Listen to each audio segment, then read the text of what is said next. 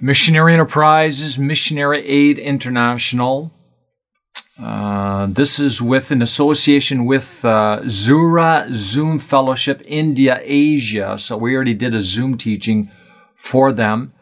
This is actually my second video for them.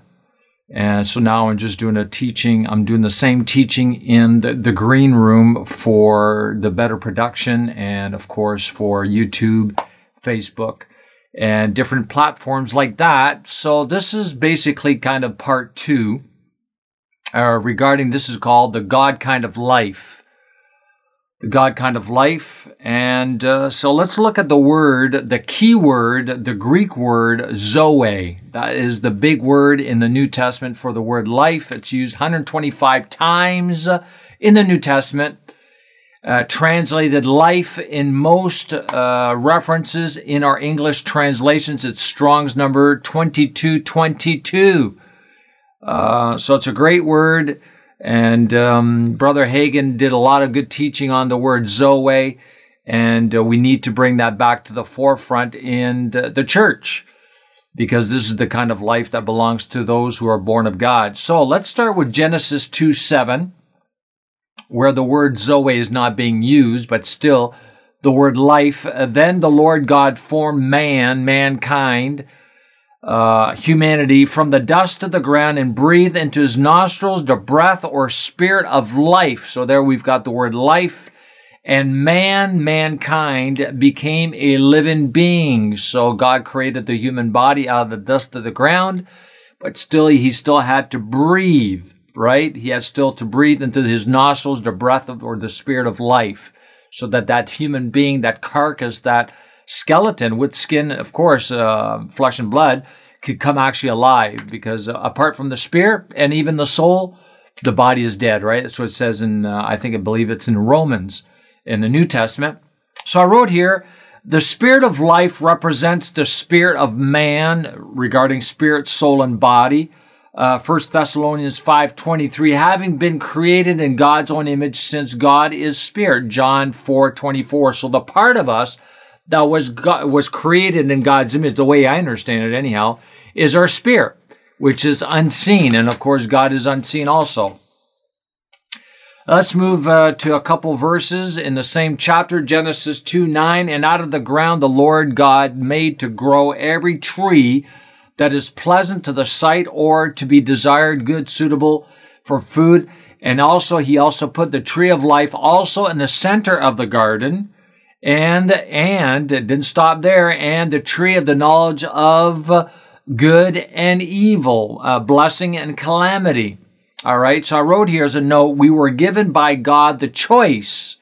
It's a choice. uh, to eat from one of the two main trees uh, not to tempt mankind but to give mankind the freedom to exert his god-given right and privilege to choose for himself according to the law of sowing and reaping. Yet God had already told man what to choose and what to eat, what tree to eat from, but could not choose for man or not could not do it for man. But he told him what to do. And all that man had to do was listen to God. And because God is not a man that he should lie, he's not a liar, he will not deceive you, he will never deceive you. Uh, everything that God, everything that comes out of God's mouth is for our good. So Proverbs 4 20 to 23. Uh, my son or daughter, uh, attend to my words and consent and submit to my sayings. So God is speaking here. He's speaking. Let them not depart from your sight. Let them not depart from your sight and keep them in the center of your heart. That's how you get them in your heart through your eye gate, through your mouth, through your ears.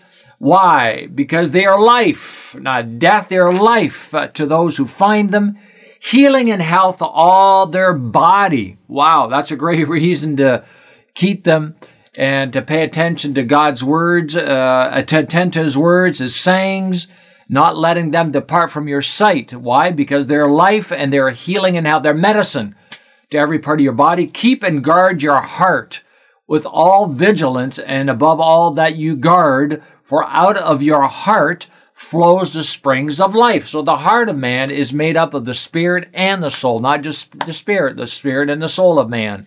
That's why we need to guard our hearts, because uh, that's the part of us that's going to be judged on that day too. And that's what God looks at. He looks at the heart, right? He doesn't look like on the outward appearance. You got to be kidding. Oh my goodness. He looks at the heart. Jesus made much about that. What the things that come out of the heart. Uh, so the reason we have we have and see so much death, death in this world as well as according to world history, uh, is because overall man or mankind has rejected or neglected God and His words. His word and His words. Yeah, God, man has just totally set aside God's words, thinking we don't need God's word. Well, we're going to be judged by God's word one day, so that's not too smart. It's not a smart move. Uh, we have reaped and are reaping what we have sown and are sowing and what we shall be sowing. Uh, uh, in the future if we don't change the what we're sowing. All right, we're going to reap, and uh, that's in Galatians six seven. It says God can't be mocked, and the ultimate reaping of what we've sown it will be found in heaven or hell. All right, so that's pretty serious stuff, extremely serious. So let's go to John six thirty five. Jesus replied, I am the bread of life. Wow. He who comes to me will never be hungry, and he who believes in and cleaves to and trusts in and relies on me will never thirst anymore at any time. And that is very true. Very true. Note here, Jesus compares himself. He compares himself to bread, also calling himself bread. He compares, he compares himself to bread but he also calls himself the bread of life. All right. Because why? What is bread? What does bread represent? Bread represents survival, but it represents more than that. It represents nourishment, uh, food, life, uh, Matthew 4 3. But we're not talking about just any old kind of bread here. We're not talking about like uh, Wonder Bread or white bread. like I want to, uh, the sooner, uh, the whiter the bread, the sooner you're dead. We're talking about real bread, like whole grain bread. Of course, Jesus is not whole grain bread, even though God created whole grain food. Uh, but even in the natural, healthy bread that will bring nourishment to you is whole grain bread, not white bread. White bread is void of nutrients, it's void of minerals and vitamins. All right. So, John 8 12.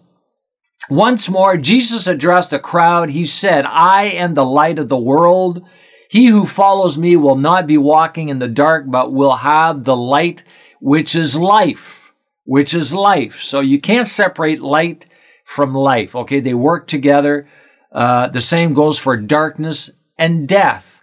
You walk in death, you walk in darkness, it leads to death whether it's spiritual death, whether it's uh, physical death, um, you know, even walking in a dark, on a dark, in a dark alley or in a dark street where there's no lights on.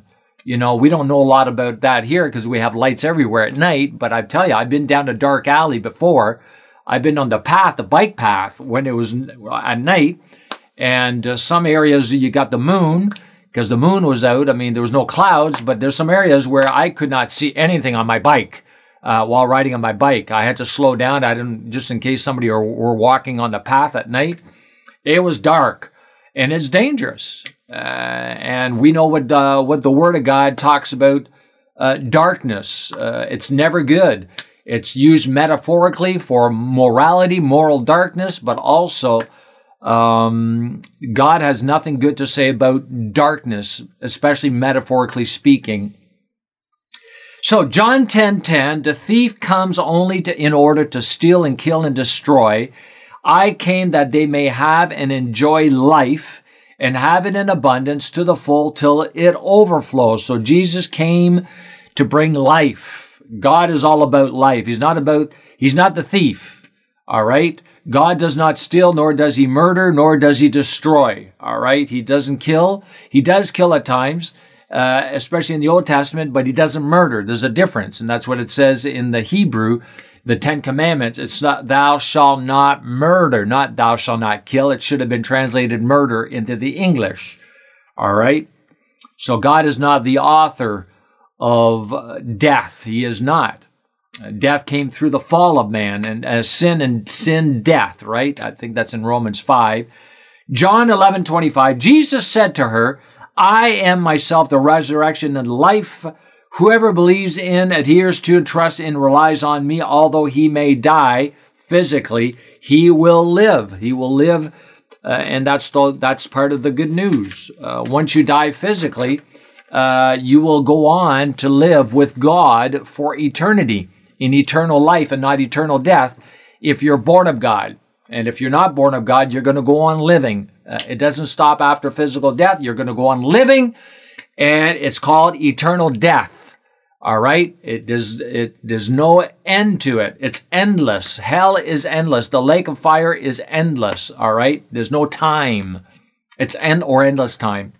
There's no possibility of having eternal life without first having and experiencing the resurrection at the cross. So Jesus did that at the cross for us, but then you have to experience it in the sense of being born, receiving what he did for you at the cross and then the resurrection will benefit you. But if, you know, Jesus was raised from the dead on our behalf as our substitute, but if you're not actually born again, that all of that will be worthless. It's not worthless, but it's not going to be to your account, put it that way. All right. It's not going to benefit you.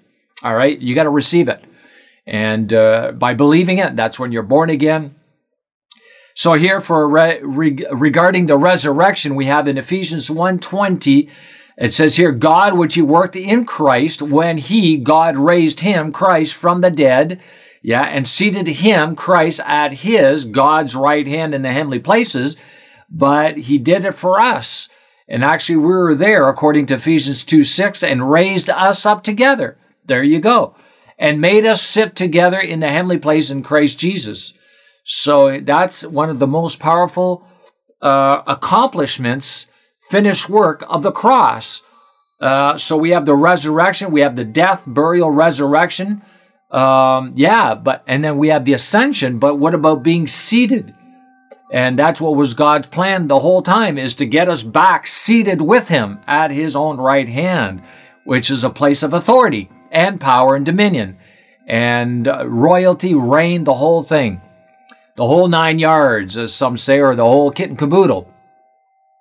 So I wrote here, Jesus was raised up from the dead in our place as our substitute, called the substitution. And I did one teaching for that uh, for New Life Global Church quite a few years ago. And this is something I'm going to get into big time uh, down the road. John 14, 6. Jesus said to him, I am the way and the truth and the life. No one comes to the Father except by or through me. So before Jesus became Jesus in his humanity, uh, John 1.14, that's the incarnation, he was God the Word, according to his deity, John 1 1. Outside of God, there is no life. There is no life in the truest sense of this word life. Outside of God, forget it. It's all chaos. It's all corruption. It's all darkness, death, moral death, physical death, eternal death. It's death, death, death everywhere. Look around you. All right? Uh, there's no life in wars. There's no life in, in sexual promiscuity, pornography. There's no life in drugs. There's no life in corruption, lying, stealing, um, manipulation. There's no life in that. There's no life. It's death. All right. It's all. It can all be summed up in that little word death. Let's move on to Colossians 3 3 and 4. I just want to put this here. Colossians 3 3 and 4. For as far as this world is concerned, you have died, and your new real life is hidden with Christ in God. So, in your union with God, with Christ, you have his life. And that's what he says here in verse 4 when Christ, who is our life, because we're his body, right? He's the firstborn. So his life is to become our life. All right. And we do have his life in our new nature. We've got his life. We've got the life of God. We've got the life of Jesus. Uh, we've got the imagery of God. We got the image of God. All these great things, all these great realities of what we call the new creation. Uh, so when Christ, who is our life, appears, then you also will appear with him in the splendor of his glory. And those who are not in Christ, they will not appear in the splendor of his glory. They're going to appear in the lake of fire. And uh, it's not, uh, it's beyond not a good place. So I wrote here the very life of Jesus belongs to us because we are one. We are in union with him via the new nature or through the new nature, which is his nature, the nature he was born with through the virgin birth by the Spirit.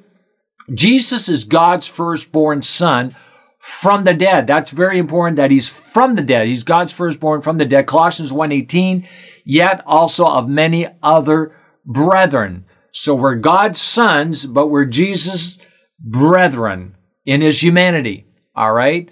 So Jesus is the first to be born from the dead. Adam, the first Adam was actually God's firstborn son. Uh, he wasn't born, he was created, but still, it's there. The word born, created, made, they're all basically synonymous. So even Jesus was born, but in a way, he was created. He was created, not in the sense that he was a created being, in the sense that uh, he didn't ex- he didn't have a pre-existence because he did have a pre-existence, but he was created in the the womb of Mary by the Spirit in order to be born. So, and let's uh, to prove this here is John 20, 17. Jesus said, Do not hold on to me. He said that to the woman uh, in verse 16, I believe, and she had mentioned his disciples.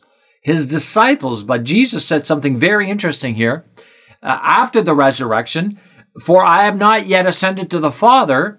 And then he said, Go instead to my brethren, my brothers, not to my disciples. They're no longer his disciples, they were his brethren and tell them that I am ascending to my Father and your Father, my God, your God. Wow. That most people, I remember I saw that years ago. The Lord opened that up to me. Oh my goodness, I don't know how, what, what year it was, but I tell you, it just really, I need to meditate it more so I can walk in it more, but it really changed my relationship with God. It really did. And even with Jesus as my elder brother, the Holy Spirit. Romans 8:29 also is very key in all this. For whom he foreknew, he also predestined, talking about us, God, he foreknew us, he predestined us to be what? Conformed to the image of his son, his firstborn son from the dead, that he might be, Jesus might be the firstborn or first to be born among many brethren. That's what I'm saying. And even if you go into Hebrews, the epistle to the Hebrews, he makes much about that. It's huge. Hebrews is huge, especially in light with the word covenant and the word testament. And I don't like the word covenant. We're not in a covenant. We were never we we were never in a covenant with God. It's always been about relationship, family. And uh, so it's testament, will, going back to the the original creation and then we've got the fall of man and then we've got the new creation. I don't even like the old Old Testament, New Testament. Forget Old Covenant, New Covenant. I don't even like Old Testament, New Testament. Uh, even though there, there's some truth to that, old will, new will, there's truth to that because the old will is after the fall. So we've got the original creation, then we've got the fall of man. That's not God's will. No, God's will is back in the garden before the fall. And then we've got the new creation. So I just want to finish here in 1 John 5, I had mentioned this in my the teaching on Zoom, and I'm going to throw it in here. 1 John 5, 11 to 13. 1 John, if I can get to it, it's I believe it's right before Jude. Yes, it is. 1 John 5, 1 John 5, 11 to 13. Very powerful here. And this is the testimony, the evidence God gave us eternal life. There we got the word life. This is regarding the life of God, right? Uh, gave us eternal life, and this life is in His Son, in His Son, His firstborn Son. All right? 12. Uh, he who possesses the Son has that life, that Zoe kind of life uh, has that kind of life. He who does not possess the Son of God does not have that life, meaning he's got death. Not good, not good. And 13, uh, John says here, I write this to you who believe in uh, the name of the Son of God. And, and here it says, so that you may know which settled and absolute, with settled and absolute knowledge that you already have life. Yes, eternal life. Now, eternal life does not start when you get into heaven. It really doesn't. Beginning, eternal life begins once you are born of God. Now, those who believe in once saved, always saved, and versus those who believe that you can actually walk away from your salvation, end up losing your salvation. So then you can lose that eternal life. So in some way, um, eternal life does begin uh, once you enter into heaven. It, uh, technically, theologically speaking, yes, that is more accurate. Yet at the same time, eternal life begins the moment you receive that new nature through uh, the whole act of regeneration, recreation. So, anyhow, thank you for so much for your time. And this was actually, I really enjoyed doing this teaching for the brothers in India on Zoom and getting used to doing some more Zoom. And uh, so, as I finish all my videos, uh, walk in the fullness of the grace of God. Shalom and amen. And don't forget to read the word. Read the word. Eat the word. Eat the word. Amen.